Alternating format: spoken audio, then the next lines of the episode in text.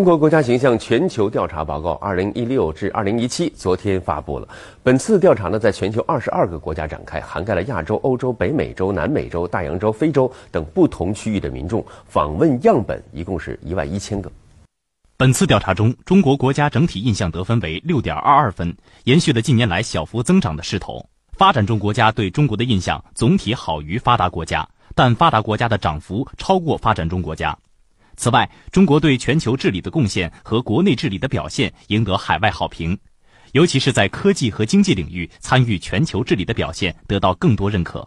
相比年长群体，海外十八到三十五岁年轻人对中国内政外交表现评价更高，整体印象更好，对中国未来发展形势的看法也更为乐观。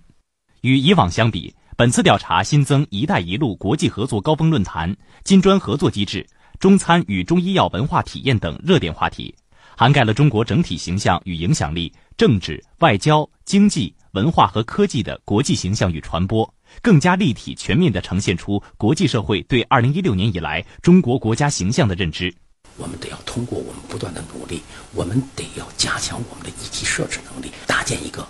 我们自己的一个呃民意策略一个品牌，把我们解释中国、说明中国的这种解释权。逐渐、逐渐的为我们所掌握。据了解，迄今为止，这已经是中国国家形象调查平台开展的第五次中国国家形象全球调查。